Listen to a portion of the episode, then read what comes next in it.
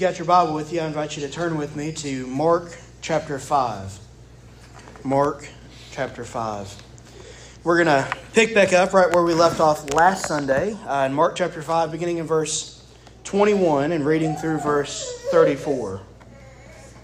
Mark 5, verse 21. When Jesus had crossed over again in the boat to the other side, a large crowd gathered around him, and so he stayed by the seashore.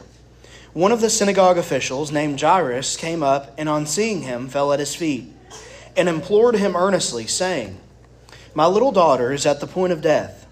Please come and lay your hands on her, so that she will get well and live. And he went off with him, and a large crowd was following him and pressing in on him a woman who had had a hemorrhage for 12 years and had endured much at the hands of many physicians and had spent all that she had and was not helped at all, but rather had grown worse. After hearing about Jesus, she came up in the crowd behind him and touched his cloak. For she thought, if I just touch his garments, I will get well. Immediately, the flow of her blood was dried up, and she felt in her body that she was healed of her affliction.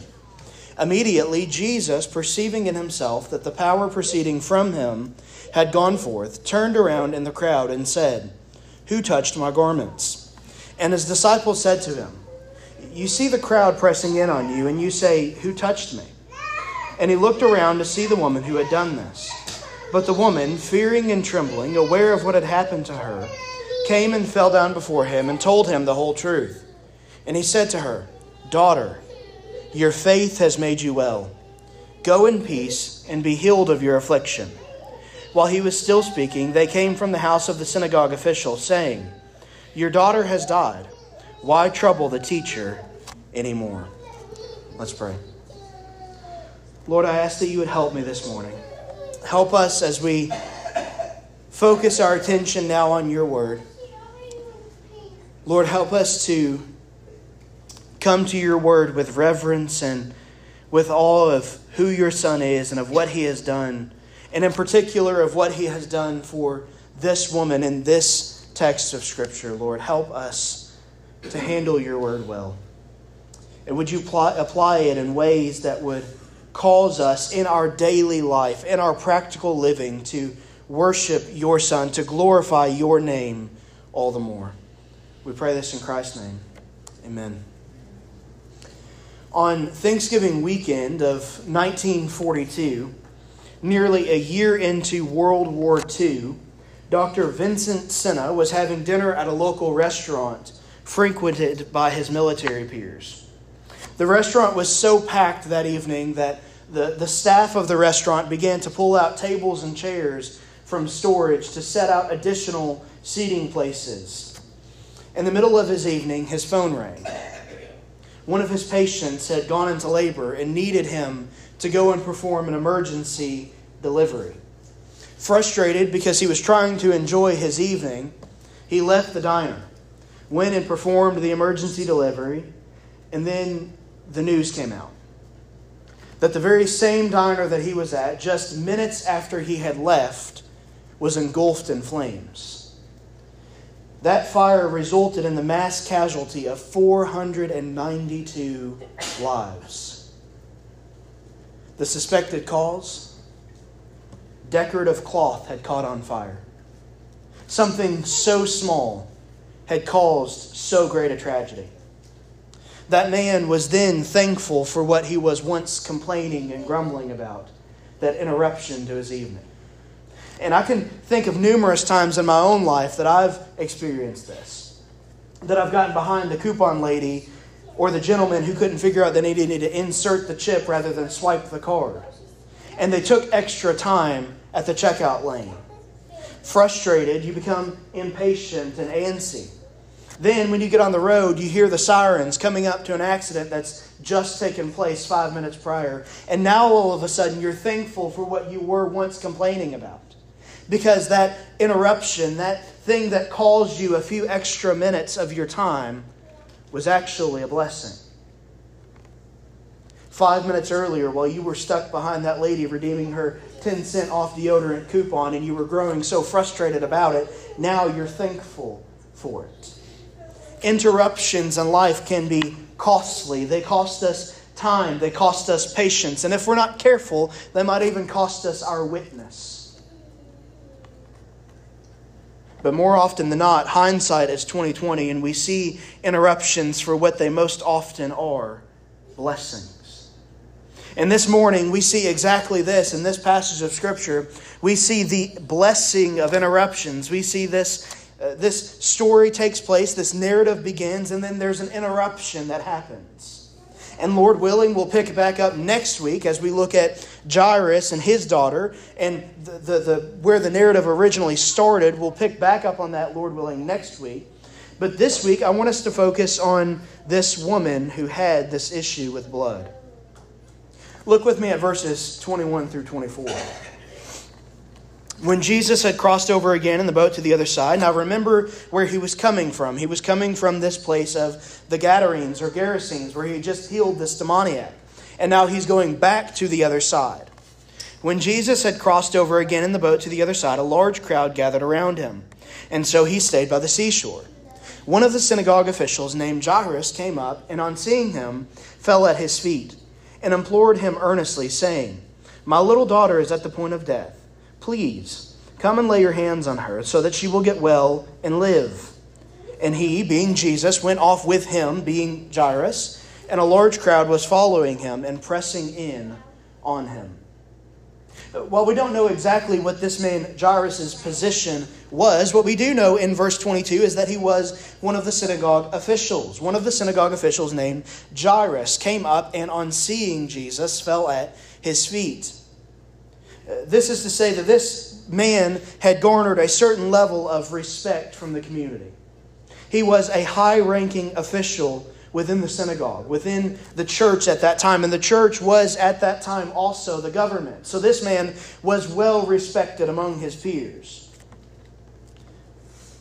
This high level of respect and rank is noteworthy because any departure from following after what this man had asked Jesus to do would have been dangerous, a dangerous path to go down.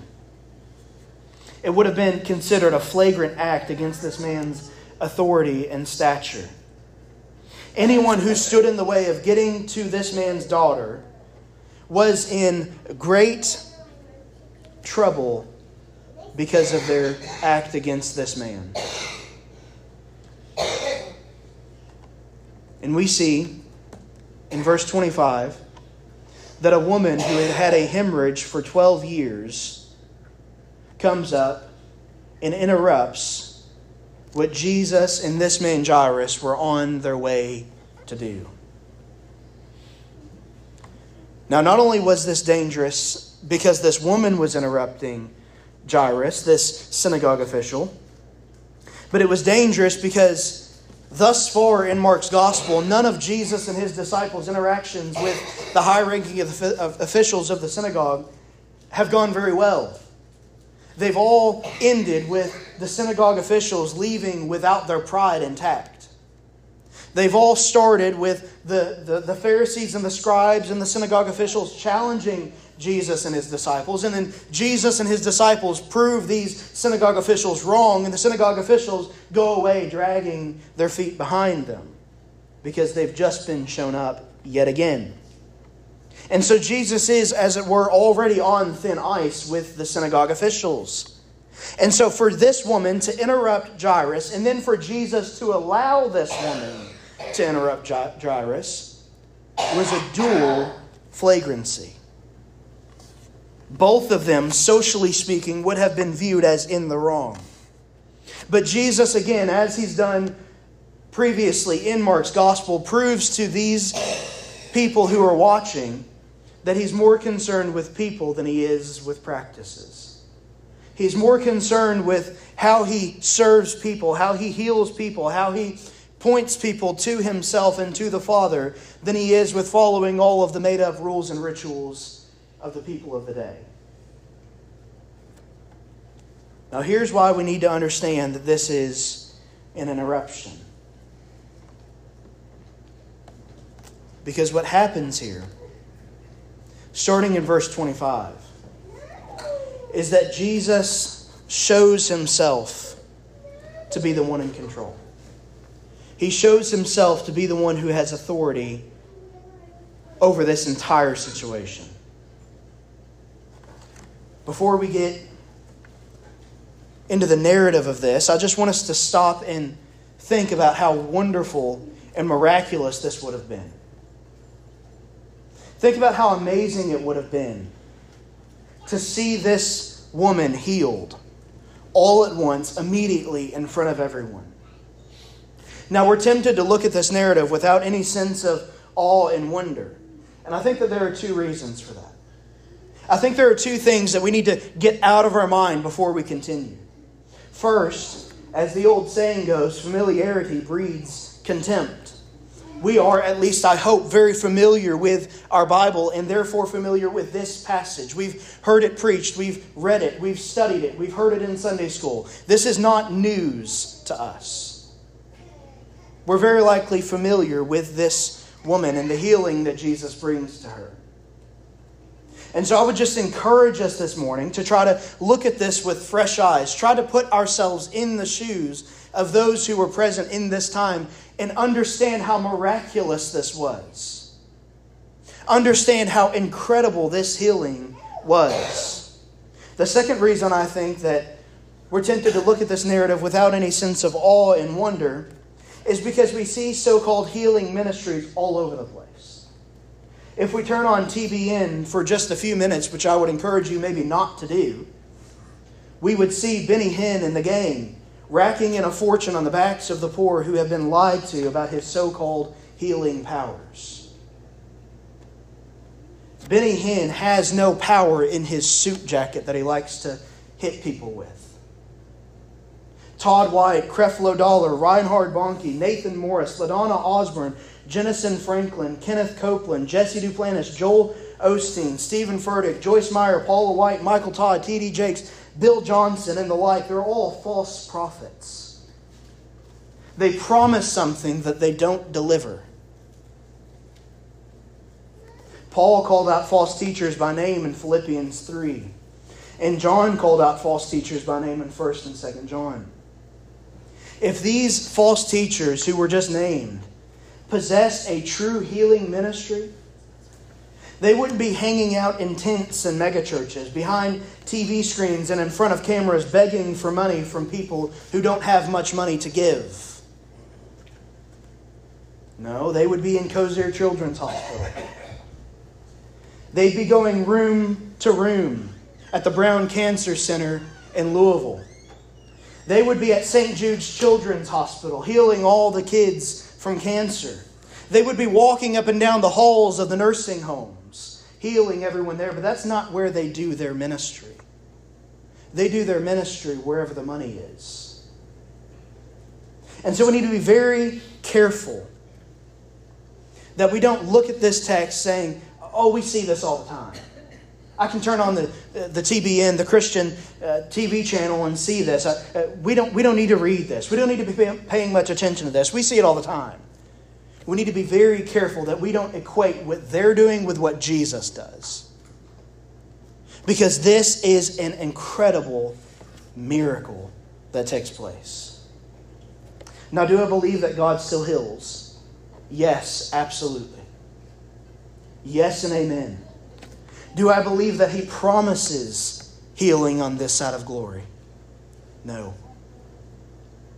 And so when He heals, there should be great praise and thanks given to God for it. Not the sense of, oh, God's done it again. He promised He would, so He had to. We bound His hand. We should be in awe of what He does when He does it we need to be careful that we don't fly over this passage too quickly. We need to look intently for what Jesus is revealing about himself in this text. Don't miss out on what happens here. Now, look with me at verse 25. A woman who had had a hemorrhage for 12 years and had endured much at the hands of many physicians, and had spent all that she had, and was not helped, but rather had grown worse. After hearing about Jesus, she came up in the crowd behind him and touched his cloaks, for she thought, If I just touch his garments, I will get well. This woman who is introduced to us in verse 25 has been dealing with this hemorrhage for 12 years. Now, the scripture here is unclear as to what exactly this woman is dealing with, as the language could literally be translated to an issue of blood, a woman who had an issue of blood.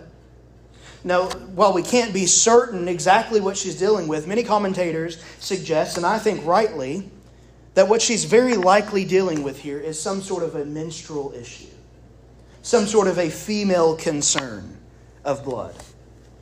And if this is the case, we see in Leviticus 15 25 through 27 now, if a woman has a discharge of her blood many days, not at the period of her menstrual impurity, or if she has a discharge beyond that period, all the days of her impure discharge, she shall continue as though in her menstrual impurity. She is unclean.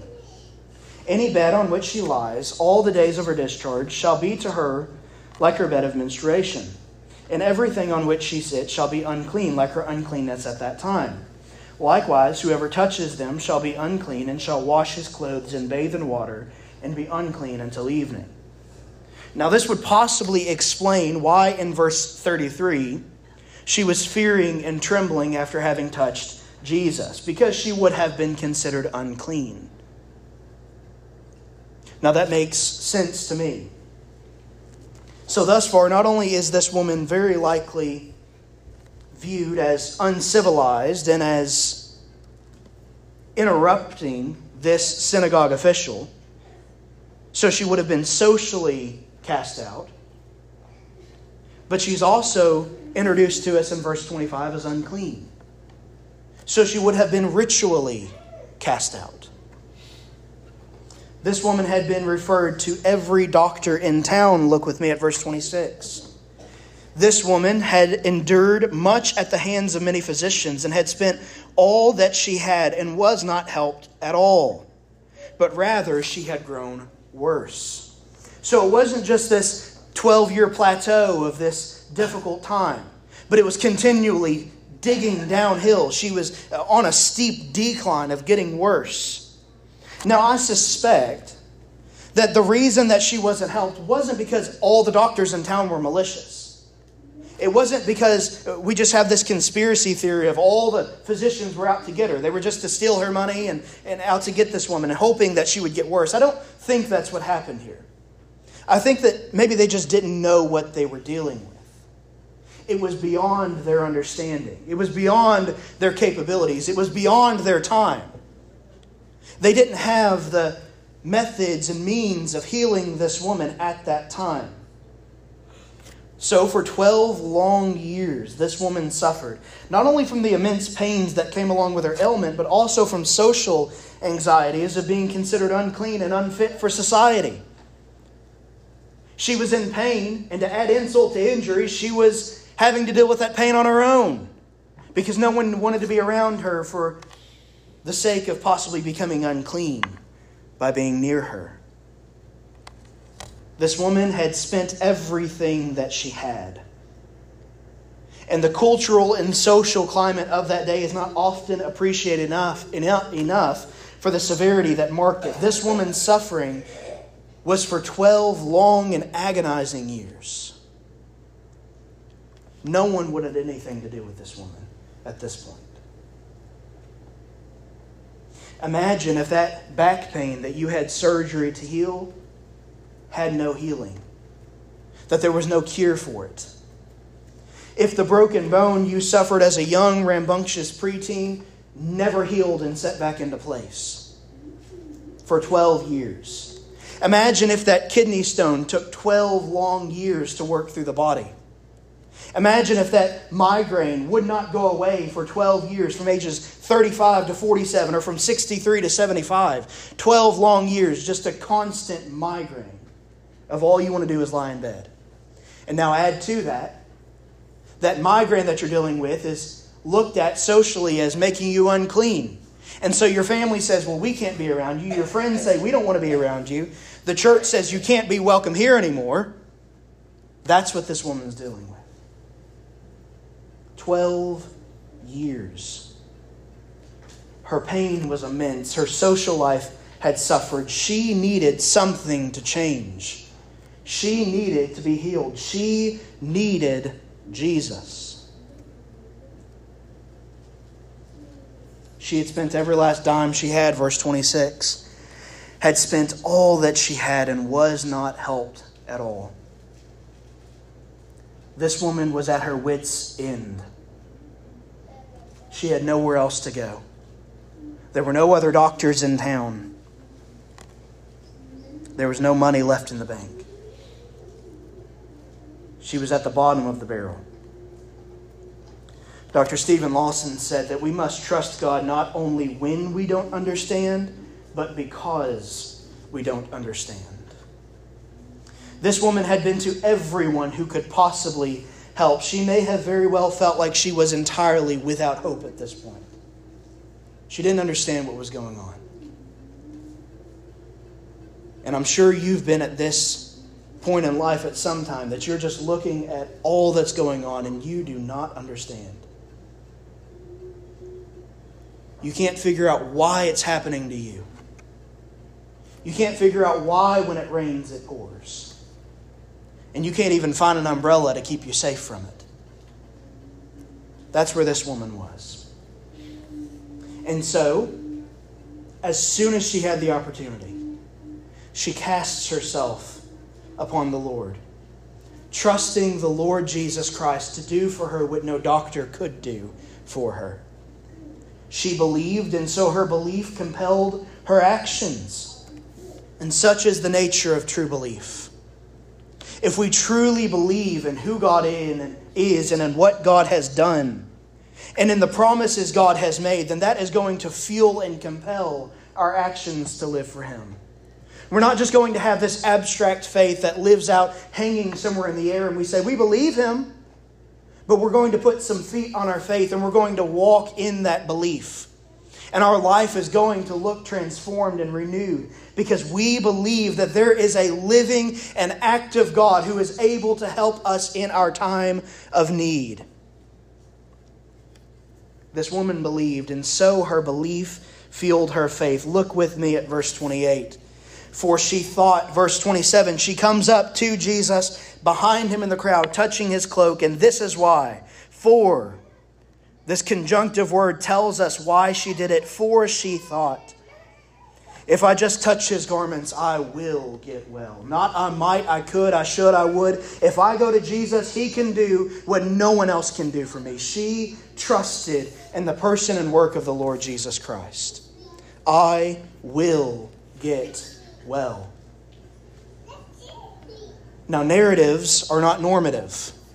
In other words, what we see happen for this woman doesn't necessarily mean that it's always going to happen the same way for us. Sometimes healing doesn't look like being healed on this side of glory. Sometimes healing is going on to glory. But nonetheless, she had faith in Christ. She trusted that whatever God's will for her was, it was good. And it was perfect. And it was glorifying to Him. And so her faith, her belief, fueled her actions. Now look with me at verse 29. Immediately. Some of these teachers who I mentioned earlier, I've heard them say, well, they're 20% better than they were. They're 30% better than they were.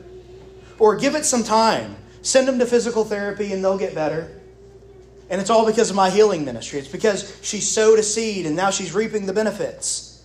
She gave me all that she had left and now she's healed and she'll, heal, she'll get healed in small increments over time. Well, no, that's just God's common grace.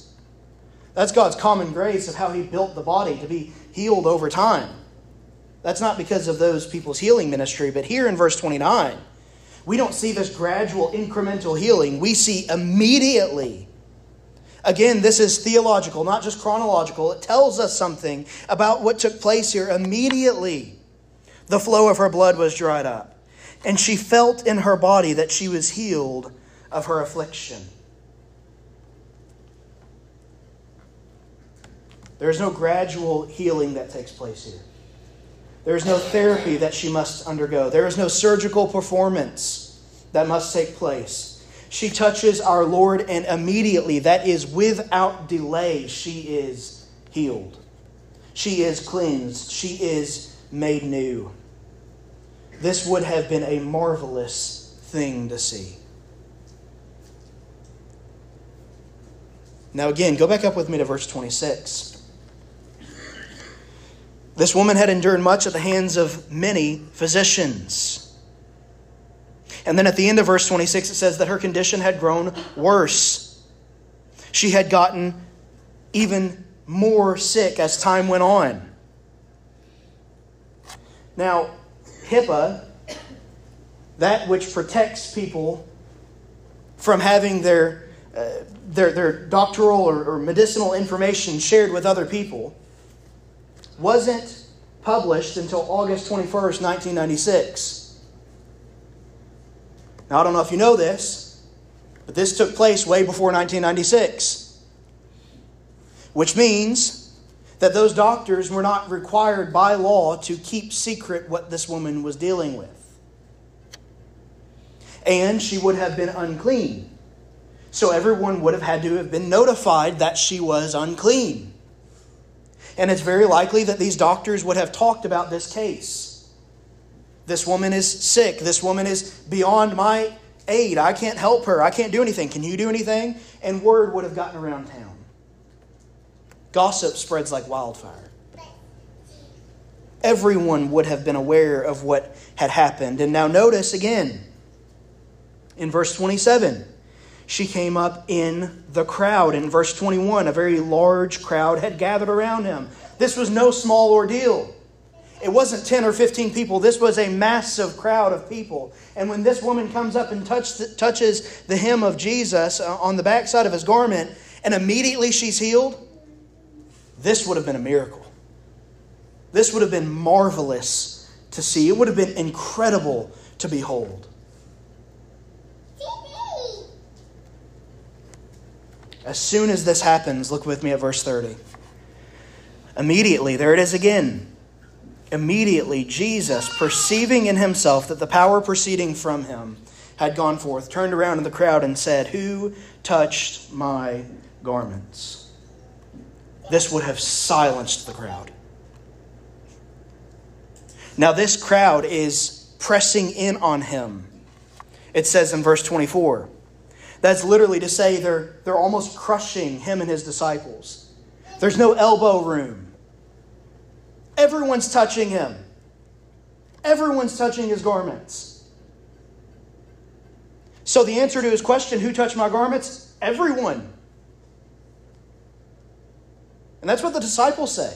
And his disciples said to him, You see the crowd pressing in on you. There it is again pressing in, they're crowding around you, they're literally right up on you, and you say, Who touched me? What are you talking about? Everybody's touching you. And he looked around to see the woman who had done this. He looks around the crowd and he immediately knows who had touched him. Now, one commentator says on this this question that Jesus asks Who touched my garments? He says that the reason that Jesus asked this was because he didn't know. Because he set aside some of his godness or his deity, some of his attributes of God. One of them, namely, being here his omniscience. That when Christ came as God incarnate, that he had set aside some of his godness. Well, this is what's known theologically as kenosis that God has, in Christ, has set aside his godness, that he has essentially two separate personalities or two separate beings, and he can divide between them at times, and sometimes be more man than he is God, and sometimes be more God than he is man. That's completely antithetical to the gospel. That's not what we see happening here. As Baptists, we would affirm that there is a hypostatic union in Christ. That is, that he is truly God and truly man. That he is God and man, the God man. That he is God incarnate in the flesh of man.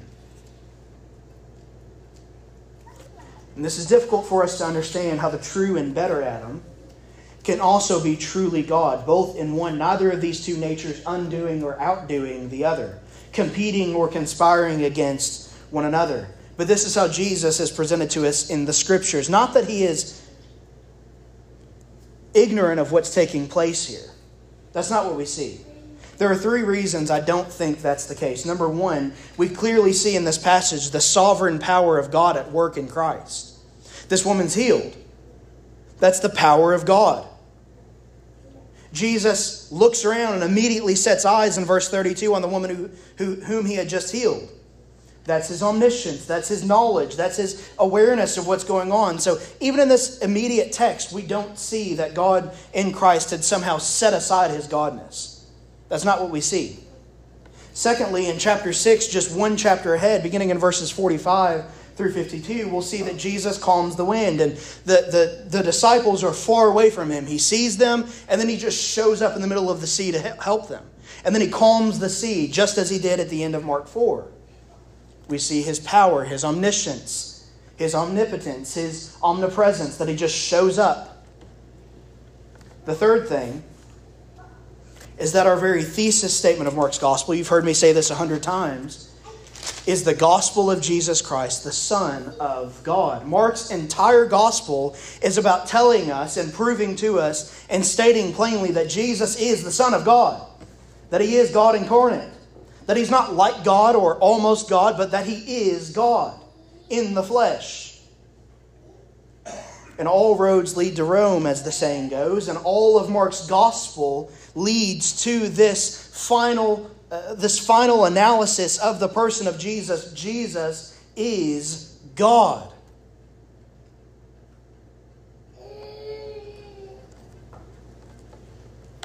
So here's why I think Jesus asked this question.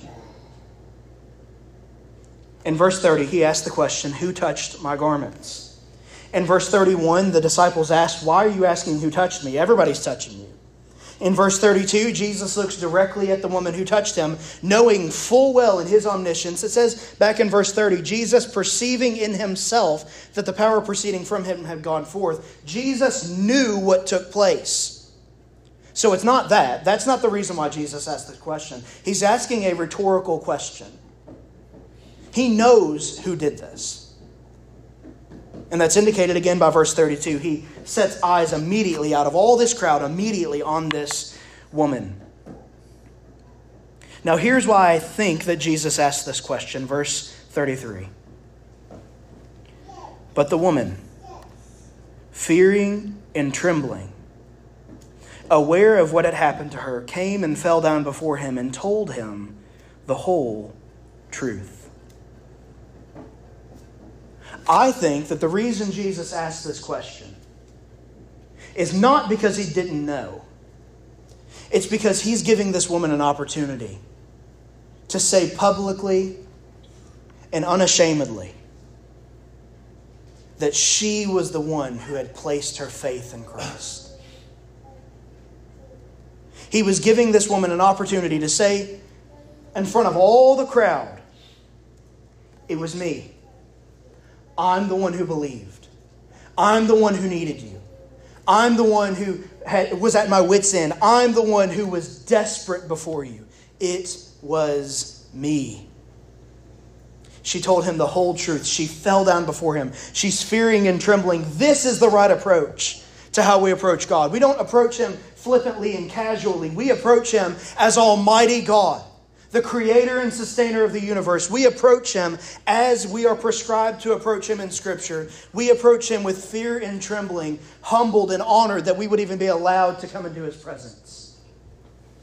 That is how this woman addresses him. She falls down before him on her face and tells him the whole truth. It just starts spilling out of her, pouring out of her God, I need you. Jesus, I didn't have anyone else who could help me. I need you. And this is really a picture of salvation. That if you do not yet know Christ, this is how you must come before Him in humble repentance and faith, saying, God, there's nothing else that could ever do for me what you can. I can't do it. The doctors can't do it. The preacher can't do it. Church membership can't do it. Nothing can do it but you. And fall down on your face in fear and trembling, falling down before Him, telling Him the whole truth. God, I'm, I'm not hiding anything from you, not as though He didn't know already. But God hears where I am. I need you. And look with me at verse 34. I really want us to pay attention to this. And he said to her, Daughter, daughter, your faith has made you well. Go in peace and be healed of your affliction. Now go back with me to verse 25. Note how this woman is introduced to us. Does it say Susie or Linda, Betty? It says a woman. She's unnamed. She's unclean. She's uncivilized, unfit for society, unfit for community, for, for, for, for, fellowship with anybody. Nobody wants to be around her. A woman is all she's introduced to us as. Oh, but in verse 34, she's referred to as daughter. She's gone all the way from just being unnamed woman to being daughter in the family of God. That is incredible. And he says, Your faith has made you well. Go in peace and be healed of your affliction. In this final portion of the text, we see that the disciples ask this question. Jesus sets up this opportunity for her to publicly announce her faith, to affirm and confirm that she has trusted in Christ. And what happens at the end of verse 34? Go in peace and be healed of your affliction. This is given to her in the perfect present tense. That is to say, that she will go in continual peace, she will go in continual healing. Now, I don't think that this woman's still walking around earth today, nearly 2,000 years later. But the rest of her days on earth, she lived in peace, knowing that she was right with God. And knowing that she was going to be with Him in paradise some glad day.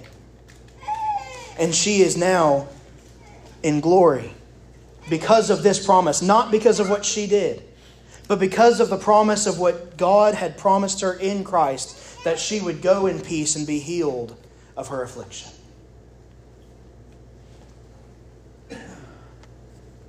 As we close this morning, I want to turn our attention to John 14 27, in which Jesus says, Peace I leave with you.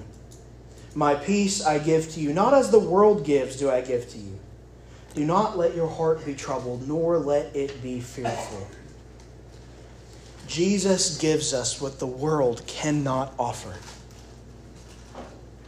true peace, true rest, true comfort. The world can never truly satisfy.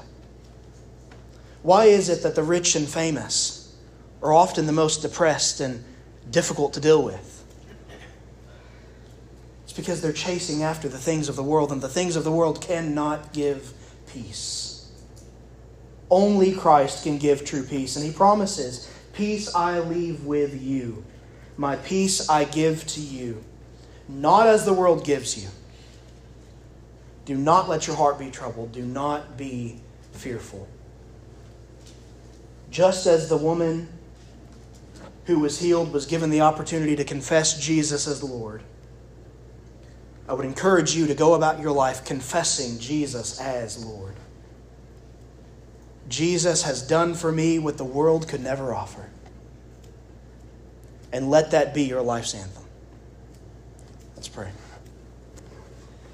Father, I ask that you would help us. Help us, Lord, to read your scripture, to read your word with awe and wonder at who you are. And for that knowledge, for that belief, for that faith in who you are and, of, and, and what you have done, to compel us to come before you just as that woman did, with fear and trembling, with humility, saying that you are Lord. Help us to be unashamed, to be bold, to be faithful, to be deeply convict, convicted that you are who you say you are. And Lord, help us to live in light of that for your glory and for the good of your church. In Christ's name, amen.